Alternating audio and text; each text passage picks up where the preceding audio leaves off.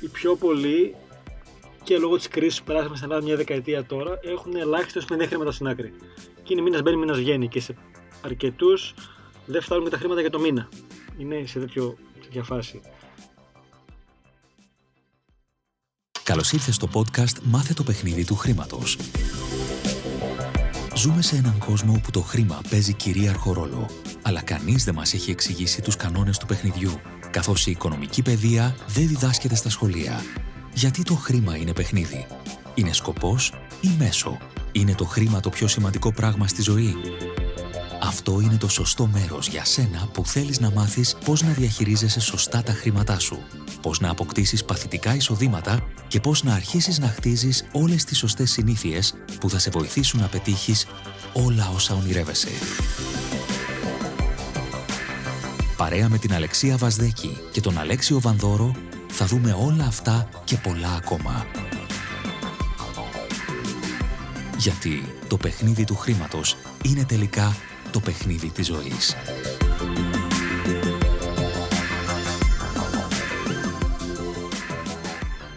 Γεια σου! Καλώς ήρθες στο έκτο επεισόδιο του podcast «Μάθε το παιχνίδι του χρήματος». Σήμερα θα δούμε ποιοι είναι οι τρεις κουμπαράδες που χρειάζεται να έχεις; Αλλά πριν από αυτό, ας ξεκινήσουμε από κάτι σημαντικό. Έχεις αναρωτηθεί ποτέ πόσο πλούσιος είσαι; Λοιπόν, για να το απαντήσεις αυτό στον εαυτό σου, πρέπει να σκεφτείς το εξής. Υπολόγισε πόσες μέρες από σήμερα μπορείς να συνεχίσεις να ζεις όπως θέλεις, χωρίς την ανάγκη της συνεργασίας σου, αν σταματούσες να δουλεύεις σήμερα. Δηλαδή πρακτικά, έστω τα έξοδά σου είναι 1000 ευρώ το μήνα. Okay. Και από σήμερα δεν εργάζεσαι πια. Για πόσους μήνες θα μπορούσες να ζήσεις; Αν έχεις 3 χιλιάρικα στην άκρη, θα μπορούσες να ζήσεις για 3 μήνες. Αν έχεις 3 χιλιάρικα στην άκρη και ένα ενίκιο των 500 ευρώ, θα μπορούσες να ζήσεις για 6 μήνες. Κάνε λοιπόν αυτή την άσκηση, δες πόσα έξοδα έχεις το μήνα, πόσα έχεις στην άκρη αυτή τη στιγμή ή άλλες ροές εισοδήματος, για να καταλάβεις πόσο πλούσιος είσαι. Ο ορισμός παγκοσμίως της φτώχειας είναι, καλησπέρα και από μένα, να μπορείς να είναι κάτω από τρεις μήνες αυτός ο υπολογισμός. Ε, αυτό τώρα που οδηγεί, ειδικά οι νεότερες γενιές, δεν έχουν σημασία οι λόγοι τώρα, που είναι κυρίως αριστερά τα τιμόρια, οι υπάλληλοι ή κάποιοι αυτοαπασχολούμενοι, οι πιο πολλοί και λόγω της κρίσης που περάσαμε στην Ελλάδα μια δεκαετία τώρα, έχουν ελάχιστο με χρήματα στην άκρη. Και είναι μήνας μπαίνει, μήνας βγαίνει. Και σε αρκετούς δεν φτάνουν και τα χρήματα για το μήνα. Είναι σε τέτοιο, τέτοια φάση. Τι θα μου δημιουργεί αυτό; Πρώτον, δώσα σε ένα διαρκές άγχος και ένα κυνήγι και με έναν υδρότα μόνιμα θα τα καταφέρω. Δεύτερον, τι άλλο φοβάμαι, αν με απολύσουν, αν δεν έχω δουλειά αύριο το πρωί. Θέλω να αλλάξω δουλειά γιατί το αφεντικό μου ή ο προστάμενό μου ε, είναι περίεργος και με βρίζει και μου φωνάζει ή δεν περνάω καλά στη δουλειά, δεν μου αρέσει. Και επειδή ξέρω ότι αν παραιτηθώ από εκεί, που δεν θα πάρω και αποζημίωση εφόσον θα παραιτηθώ, ε, δεν έχω ούτε ένα μήνα ουσιαστικά να ζήσω και μπορεί να μένω σε δουλειές ή να μην ε, αλλάζω την επιχείρηση, τη μικρομεσαία που έχω, γιατί είμαι εγκλωβισμένο σε ένα φαύλο κύκλο. Έχω ένα rat race να κυνηγάω την ώρα μου κάθε μήνα. Το οποίο το έχω δημιουργήσει εγώ στον εαυτό μου φυσικά, δεν φταίει το σύστημα. Κάνει μια εικόνα, αν μπορούσες στον ορισμό του πλούτου να έχεις 12 μήνες ζωής. Δηλαδή να έχει 800 ε, ευρώ το μήνα, αν τα έξοδα διαβίωσής σου, να έχεις 10.000 στην άκρη. Άρα αν αύριο το πρωί δεν κάνεις καμία εξαρτημένη εργασία, να πεις ότι έχω 12 μήνες να ζω στο ρυθμό που ζω σήμερα. Θα έχεις παραπάνω επιλογές. Να προλάβεις να βρεις μια άλλη εργασία ενδεχομένως. Πάλι σε το αρτημόριο. Να μπορέσεις να ξεκινήσεις κάτι καινούριο, να εκπαιδευτείς σε κάτι, να φτιάξεις μια δικιά σου επιχείρηση.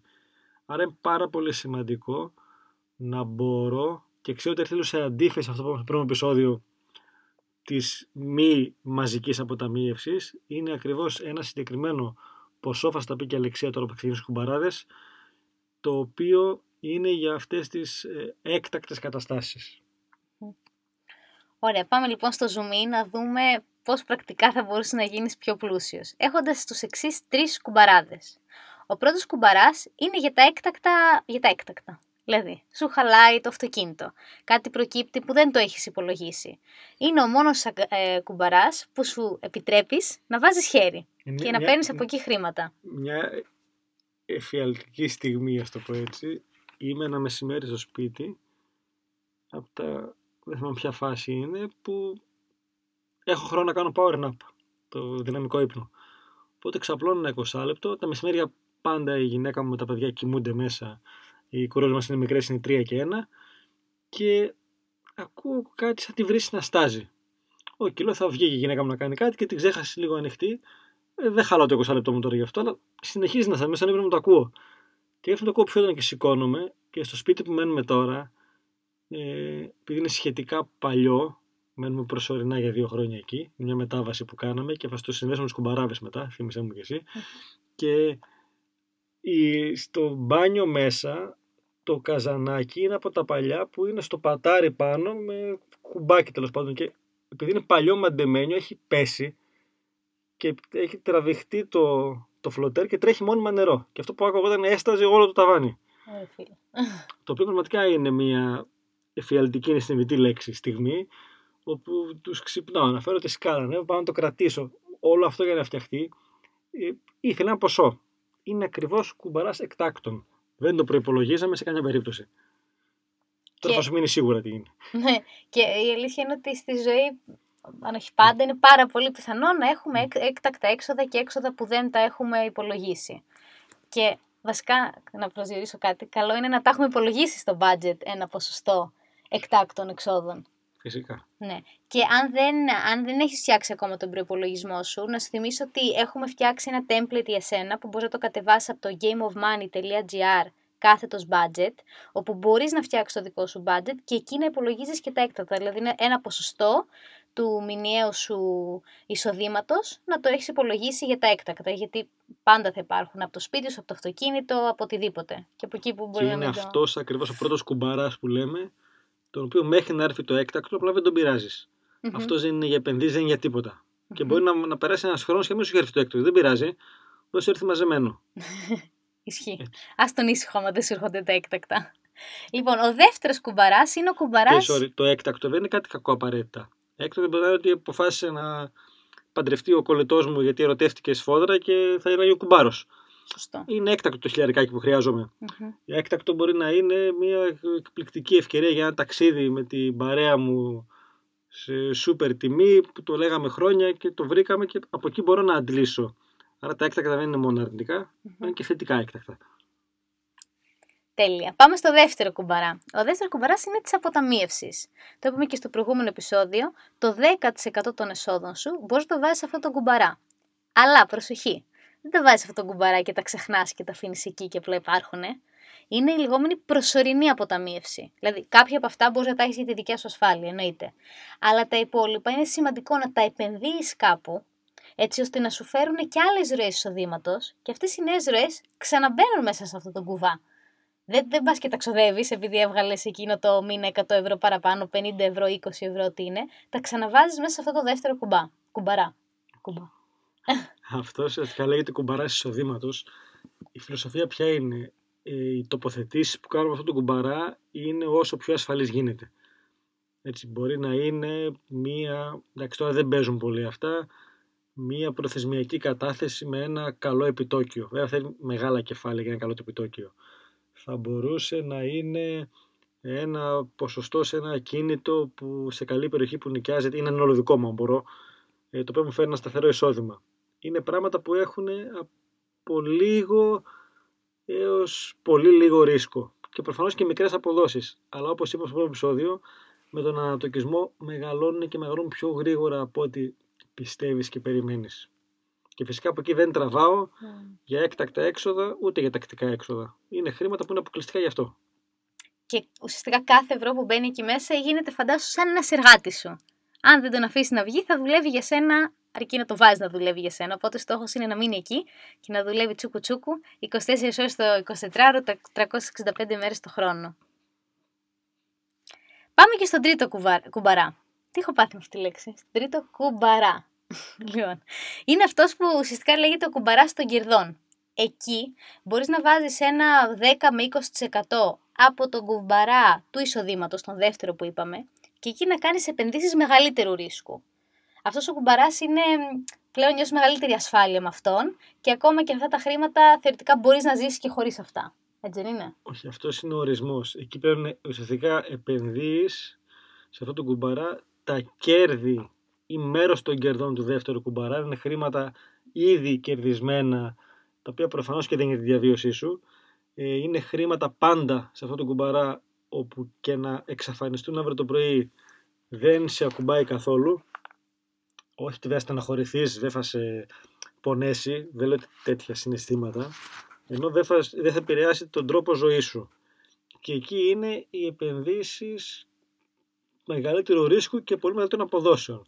Εκεί μπορεί να είναι από το να, παράδειγμα, θέλει να ανοίξει ένας φίλος μου ένα μαγαζί που τον ξέρω, τον εμπιστεύομαι, είναι εκπληκτικός στη δουλειά του, ο καλύτερος, ξέρω εγώ, μπαρίστα που γνωρίζω, θέλει να ανοίξει ένα διαφορετικό έτσι, ιδιαίτερο καφέ, έχει τη σούπερ ιδέα και χρειάζεται κεφάλαια. Εκεί μπορώ να μπω να επενδύσω σε αυτή την επιχείρηση και ουσιαστικά με φυσικά με ρίσκο γιατί δεν τη λειτουργώ και εγώ σε μεγάλο βαθμό να παίρνω ένα κομμάτι των κερδών όσο υπάρχουν. Ε, μπορεί να είναι σε, σε μετοχές, μπορεί να είναι σε κρυπτονομίσματα. Ε, μπορεί και όλα αυτά να είναι ή μακροπρόθεσμα ή βραχυπρόθεσμα. Να θέλω δηλαδή, εάν έχω και καλές πληροφορίες ή αν έχω αυξήσει τις χρηματοοικονομικές μου γνώσεις ή ακόμα καλύτερα, αφού πάρω τις γνώσεις, αυτό κάνω και εγώ προσωπικά, έχω ανθρώπους ειδικούς που ασχολούνται, έχω γνώσεις για να μπορώ να ελέγχω τι μου λένε και να έχω άποψη, αλλά οι οποίοι το κάνουν επαγγελματικά και πρέπει το ποσοστό τους φυσικά έτσι. Το θέμα δεν είναι να ξέρεις τα κάνεις όλε εσύ. Εντάξει, σταδιακά μπορείς με τα χρόνια να μάθεις και να κάνεις και τις κινήσεις σου. Αλλά αν έχεις μια ομάδα ανθρώπων οι οποίοι το κάνουν επαγγελματικά, το κάνουν με δικά τους χρήματα. Πάρα πάρα πολύ σημαντικό. Έλεγε κάπου. Δεν θυμάμαι ποιος το έλεγε ότι έχει πλάκα η Wall Street στην Αμερική όπου οι, αυτοί που πάνε με το μετρό ε, παίζουν τα χρήματα αυτών που πάνε με τις Rolls Royce. Δηλαδή άλλος είναι ξέρω, υπάλληλος σε ένα hedge fund και επενδύει δισεκατομμύρια ενώ δεν έχει βάλει 10.000 δικά του μέσα. Ε, όχι. Προφανώς, άμα είναι μια μεγάλη χρηματιστηριακή, μια μεγάλη επενδυτική εταιρεία που βέβαια για να ασχοληθεί μαζί σου θέλει και σοβαρά κεφάλαια. Πρέπει ο τρίτος κουμπαράς σου να είναι ικανοποιητικός, όχι ένα και δύο χιλιάρικα. Ε, Άρα με ανθρώπους που το κάνουν επαγγελματικά, το κάνουν για τον εαυτό τους, με ένα ποσοστό που είναι αμοιβή τους φυσικά, επί των κερδών, μπορείς και να έχεις το κεφάλι σου ήσυχο, αρκεί να έχεις μία επισκόπηση. Για μένα αυτό είναι, είναι βασικός κανόνας έως και νόμος. Ποτέ, ποτέ, ποτέ μην επενδύεις χρήματα σε κάτι που δεν ξέρεις. Δεν έχεις ασχοληθεί ποτέ γιατί είναι της μόδας. Αν να παίξουμε και λίγο κρυπτονομίσματα όλοι παίζουν. Ε, μαθηματικά θα χάσεις χρήματα. Mm. Δεδομένο. Και θα επιβεβαιώσεις και την πεποίθησή σου ότι ε, αυτά έχουν ρίσκο και τα φοβάμαι και να την πάτησα πάλι και είδες το έλεγα εγώ να μην τα δοκιμάσω κτλ. κτλ. Και θέλει μια προσοχή, sorry για να το κλείσω, επειδή ο τρίτος κουμπαράς έχει πολύ μέλι και όταν βάλεις το χέρι στο μέλι γλυκένεσαι. Υπάρχουν αρκετοί άνθρωποι που πάνε στο τρίτο κουμπαρά, αφού το έχουν πάει καλά στο δεύτερο, και ξεχνάνε το δεύτερο μετά. Και αρχίζουν να παίρνουν όλο περισσότερο κεφάλαια από εκεί να τα ρίχνουν στον τρίτο, γιατί έχει πιο εύκολη και μεγάλη απόδοση, αλλά έχει πιο μεγάλο ρίσκο εκεί. Mm. Και αν δεν είσαι και ε, familiar με το ρίσκο και την προσωρινή αποτυχία, κινδυνεύεις να χάσεις και δεύτερο και τρίτο μαζί. Έτσι, να σε πιάσει δηλαδή αυτό το, το τα θέλω λαδικά μου και okay, στο δεύτερο κουμπαρά βγάζω 5% δεν βγάζω 50% γιατί να με τα ρίξω ε, γιατί ακόμα ένα δεν είσαι έτοιμος για εκεί δύο δεν αποδίδουν πάντα όλα αυτά εκεί. Και αυτό ουσιαστικά που πρέπει να έχουμε στο μυαλό μας είναι ότι ο τρίτος κομπαράς, όπως λέει ο Αλέξο, έχει σκοπό να πολλαπλασιάσει πολλές φορές τα κεφάλαιά μας, τα οποία μπορούμε είτε να τα επανεπενδύσουμε στον τρίτο κουμπαρά, είτε να τα ρίξουμε στο δεύτερο, για να μας ανεβάζει και αυτό το συνεχές εισόδημα που είναι λίγο πιο ασφαλές. Έτσι ακριβώς. Και η ουσία είναι ότι κυρίως με στοιχεία του δεύτερου κουμπαρά από ένα σημείο και μετά, πλέον αρχίζω να έχω τα περίφημα παθητικά εισοδήματα, θα μιλήσουμε σταδιακά και για αυτά. Παθητικά εισοδήματα είναι οτιδήποτε μου φέρνει χρήματα χωρίς να εργάζομαι γι' αυτό. Πλέον. Πλέον. Εννοείται ότι για να πάω σε εκείνη την έχω βάλει χρήματα ή χρόνο. Το έχουμε εξηγήσει τα τιμόρια. Ε, για να μπορέσει να συμβεί αυτό, χρειάζονται ο δεύτερος ή τρίτος κουμπαράς. Δεδομένο. Και κυρίως ο δεύτερος. Είναι που έχω τα περιουσιακά μου στοιχεία που τα χτίζω σιγά σιγά εκεί και τα οποία από ένα σημείο και μετά μπορούν να μου πληρώνουν και όλα αυτά τα οποία θέλω. Και δεν είναι ότι όσοι άνθρωποι είναι πλούσιοι ε, και ζουν με ένα πολύ καλό lifestyle, καταρχάς ένα το κρατούμενο, δεν έχουν τίποτα στο όνομά τους, θα κάνουμε και ειδικές φορολογικές συζητήσεις, τα έχουν όλα σε εταιρείες ανώνυμες, να μην έχουν ρίσκα προσωπικού, φροντίζουν οι εταιρείες αυτές να πληρώνουν για όλα αυτά και έχουν βάλει τα χρήματά τους από το δεύτερο κύριο κουμπαρά να παράγουν χρήματα που με αυτά να πληρώνουν το leasing του αυτοκινήτου, το ενίκιο του σπιτιού. Και αυτό είναι κάτι που λίγοι άνθρωποι το γνωρίζουν ότι όσο λιγότερα έχω στο όνομά μου το προσωπικό τόσο καλύτερα είμαι στο παιχνίδι του χρήματος και πίστεψέ με και πολύ πιο ασφαλής, ήσυχος και ευτυχισμένος. Και στην Ελλάδα το έχω μάθει πολύ διαφορετικά. Να έχω το σπίτι μου, το αυτοκίνητό μου, το εξοχικό μου, να τα έχω όλα αγορασμένα. Ναι, γιατί αυτό καλύπτει πολλές ανάγκες μαζί. Καλύπτει την ανάγκη να έχω κάτι δικό μου, δηλαδή έτσι νιώθω ασφάλεια, που τελικά δεν είναι ασφάλεια. Ανασφάλεια είναι, γιατί φοβάμαι το χάσω, επειδή είναι δικό μου. Το δεύτερο, εντάξει, προφανώς είναι σημαντικότητα να δείχνω στους άλλους το σπίτι μου και το εξοχικό μου και το τζιπ μου και το και ήταν της μόδας, τα καγέν μου για να νιώσω επιτυχημένος που έχουμε εξηγήσει ότι είναι το ακριβώς αντίθετο και δυστυχώς εκεί είναι εγκλωβισμένοι περισσότεροι και μη σε πιάσει τώρα καμιά κατάθλιψη μα τα έχω μάθει λάθος και δεν τα κάνουν και δεν αποταμιεύω τίποτα και έχω μηδέν μήνες ζωής OK, okay. βαθιά αναπνοή έστω ότι είναι έτσι η κατάσταση να νιώθεις χαρούμενος και τυχερός που πήρες αυτή τη γνώση και το ερώτημα είναι πώς μπορώ να αρχίσω να αποταμιεύω μερικά χρήματα. Πρώτο βήμα. Πάρε το κομμάτι με το budget, θα δεις 50 με 100 ευρώ το μήνα μήνυμου μπορείς να αποταμιεύεις. Δεύτερο βήμα. Χτίζω και ένα μικρό κουμπαράκι εκτάκτων. Πώς μπορώ να χτίσω το δεύτερο κουμπαρά μου και να αρχίσω αυτά να τα βάζω να δουλεύουν για μένα και θα φτάσεις και στον τρίτο κουμπάρα και στις πιο μεγάλες επενδύσεις, στις πιο μεγάλες αποδόσεις. Βήμα, βήμα, βήμα, βήμα. Θες να πεις και το παράδειγμα για το σπίτι σου πες πριν, θα το πεις μετά. Ναι, τα θυμάσαι όλα εσύ. Είδες. Ε, τον Κιγιοσάκη που τον θαυμάζουμε, ας πούμε, όσοι τον θαυμάζουν ναι, και τα λοιπά. Ο Κιγιοσάκη, θα πω γρήγορα την ιστορία του και θα πω και τη δικιά μου. Δεν είναι συγκρίσιμες βέβαια, αλλά OK. Okay. Κιγιοσάκη λοιπόν, όταν στα 30 του φαλήρισε μια εταιρεία που είχε φτιάξει, που είχε γίνει ήδη εκατομμυρίουχος και αποφάσισε να παίξει σωστό παιχνίδι του χρήματος για να μαζέψει τα κεφάλαια και να κάνει πρώτες επενδύσεις σε ακίνητα. Για 1,5 χρόνο ο ίδιος λέει ότι κοιμόταν με τη γυναίκα του και το νεογέννητο παιδί τους σε station wagon μέσα σε πάρκινγκ για να μαζέψει τα κεφάλαια. Εγώ αντίστοιχα πριν, από, πριν γεννηθεί η πρώτη μου κόρη αναγκαστήκαμε να μετακομίσουμε στην Αθήνα με τη γυναίκα μου, ένα μικρό σπίτι που ήμασταν, σε ένα που να χωράει και το παιδί, πρώτον. Και δεύτερον, κάτι τότε μέναμε και επίσημα μαζί. Ήδη μέναμε σε ένα μικρό, αλλά ήταν η επίσημη τέτοια. Ε, βρήκαμε ένα πολύ ωραίο σπίτι με τη θέα του, άνετο, όμορφο κτλ. Με ένα καλό, δυνατό ενίκιο. Που πιστεύω ότι μας αξίζει και όντως μας αξίζει. Κάποια στιγμή, επειδή η ζωή πάντα στα φέρνει όπως χρειάζεται, όχι όπως τα θέλεις, αυτό το νοικιάζαμε από ένα φίλο. Μου λέει ότι κοίταξε να δεις, για τους δικούς μου λόγους, αποφάσισα να το πουλήσω, δεν βιάζω, μην βιάζεσαι. Όταν με το καλό βρείτε να μετακομίσετε και αν βρω το πουλήσω, τους λέω ότι θέλουν 6 μήνες μετά να μπουν, με την ησυχία σου κτλ. Λέει ότι μα είχε πιάσει ένα που και ξανά μετακόμιση και με το παιδί και ήταν ήδη έγκυος η γυναίκα μου στο δεύτερο. OK. Okay. Ποιο είναι το δώρο σε όλο αυτό, μαγική ερώτηση. Ήταν μια ευκαιρία πραγματικά να βρούμε κάτι με χαμηλότερο ενοίκιο, να πέσουμε βέβαια ένα level ποιότητας και μας πέτυχε μια πολύ καλή φάση όπου έψαχνα να επενδύσω κάποια χρήματα σε κάποια project που τρέχουμε.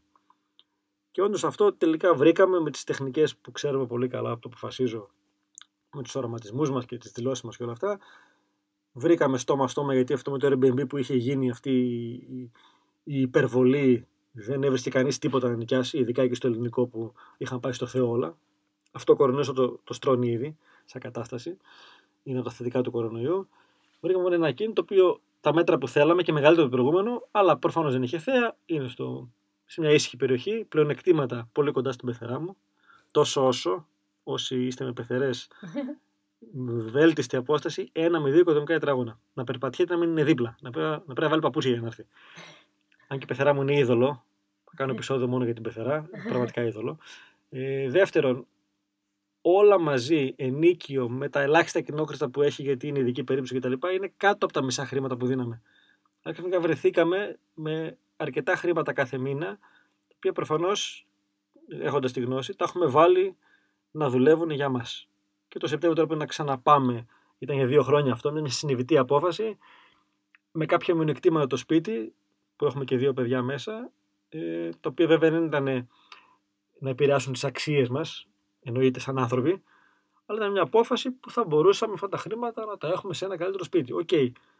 να τα γλιτώσεις αυτά τα χρήματα και να τα φας είναι χαζομάρα. Ή να, τα έχεις να κάθονται. Να τα έχεις να κάθονται. Mm. Το να τα βάλεις να δουλεύουν για σένα είναι μια απόφαση επιχειρηματική και οικογενειακή και εκεί χρειάζεται πάντα, πάντα, πάντα, πάντα, πάντα συνεννόηση του ζευγαριού. Δεν μπορεί να αποφασίζει μόνο ένας.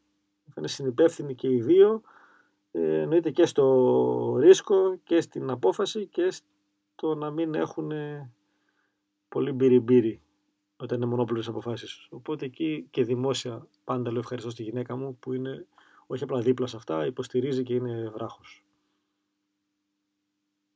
Τέλεια.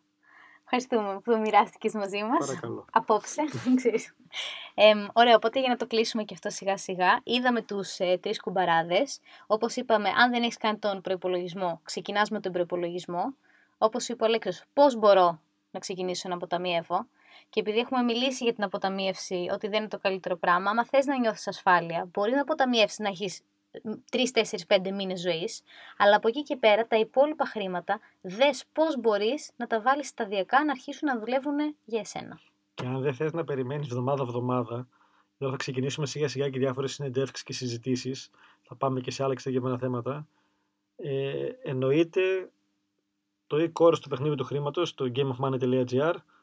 Ε, είναι εκεί, είναι 5 plus ώρες ε, ύλης, είναι όλα αυτά που λέμε επί πολλά φυσικά, θα τα βρεις μαζεμένα, ε, έχει τους τρόπους, έχει τις λύσεις, έχει τις διαδικασίες, αν θες να κόψεις δρόμο και ό,τι ακούς από εδώ και πέρα είναι πιο κατανοητό, μπαίνεις gameofmoney.gr και ξεκινάς άμεσα την οικονομική σου εκπαίδευση από την επιχειρηματική μας ομάδα. Και κάνεις ένα πολύ πολύ μεγάλο δώρο στον εαυτό σου. Το έχω κάνει και εγώ σε μένα και πίστεψέ με, άξιζε πολλαπλάσια από αυτά που αφιέρωσα και σε χρόνο και σε χρήμα.